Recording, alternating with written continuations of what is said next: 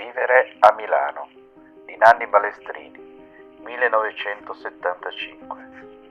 Se c'è uno psichiatra per Milano, si faccia avanti. Il caso è questo: ci sono due città, una lavora o perde il lavoro, subisce il salasso dell'inflazione, non trova casa e vede sui giornali le foto dei miliardari arrestati e poi rilasciati, cauzione 100 milioni, eppure continua a stringere i denti e a tirare la cinghia, e tutt'al più mette in colonna una serie di conti politici che poi chiuderà in modo pacifico.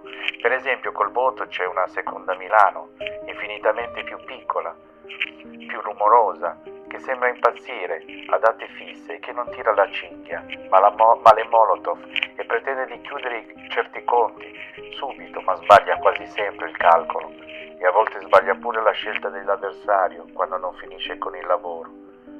E per l'avversario, se c'è uno psichiatra per Milano, il guaio per lui sarà il seguente: che queste due Milano a volte sono la stessa Milano, l'una vive dentro l'altra e spesso l'una si confonde nell'altra.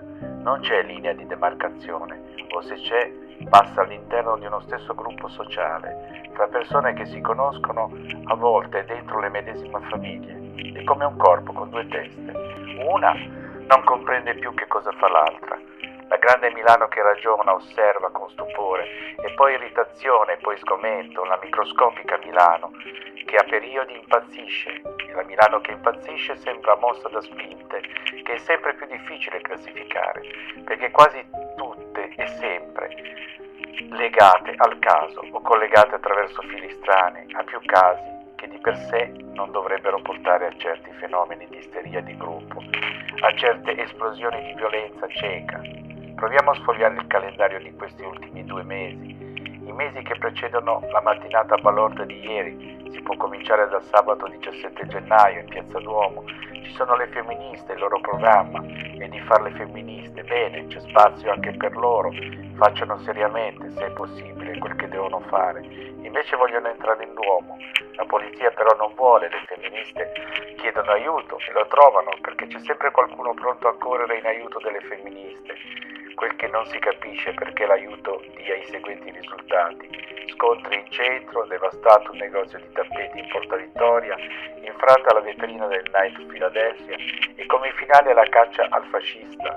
Saltiamo a venerdì 6 febbraio, sciopero generale di 4 ore, la regione questa volta è chiara, Milano è ormai la capitale della crisi industriale. 4.500 degli innocenti rischiano di restare sul lastrico, decine di aziende chiudono o boccheggiano. Meno chiaro è quello che succede dopo la manifestazione sindacale, ordinatissima, fischi e mattoni, la coda a uno dei cortei va alla stazione centrale, occupazione degli impianti, blocco del traffico ferroviario per un'ora e tutto, lettura dei comunicati dagli altoparlanti della stazione con la proposta di requisire una parte di chi poi e con quali prospettive, appunto, gli innocenti. 4 giorni dopo, martedì 10 febbraio, è ancora di scena la rabbia operaia, ma così come si presenta in scena è una rabbia senza sbocchi, irruzione alla sede della regione Lombardia di gruppi di dipendenti di aziende in difficoltà.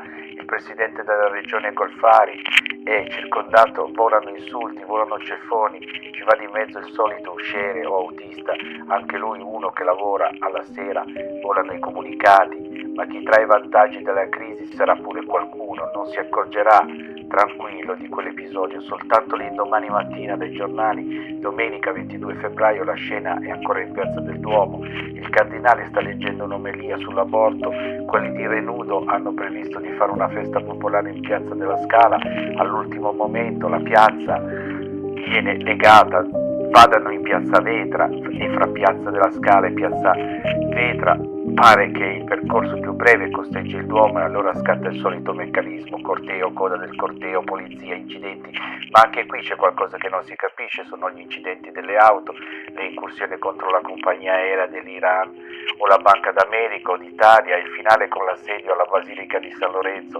Domenica 29 febbraio a Bruzzano, alle porte di Milano, una riunione per il problema della casa sfocia in un blocco stradale, poi in disordini, nessun danno a parte le scritte sui muri, sono i graffiti della Milano che farnetica. Oggi la gente delle strade guarda senza Ecco, questa era una poesia di Nanni Balestrini del 1975 che io ho iniziato a leggere. Si compone di 3 parti, questa è la prima.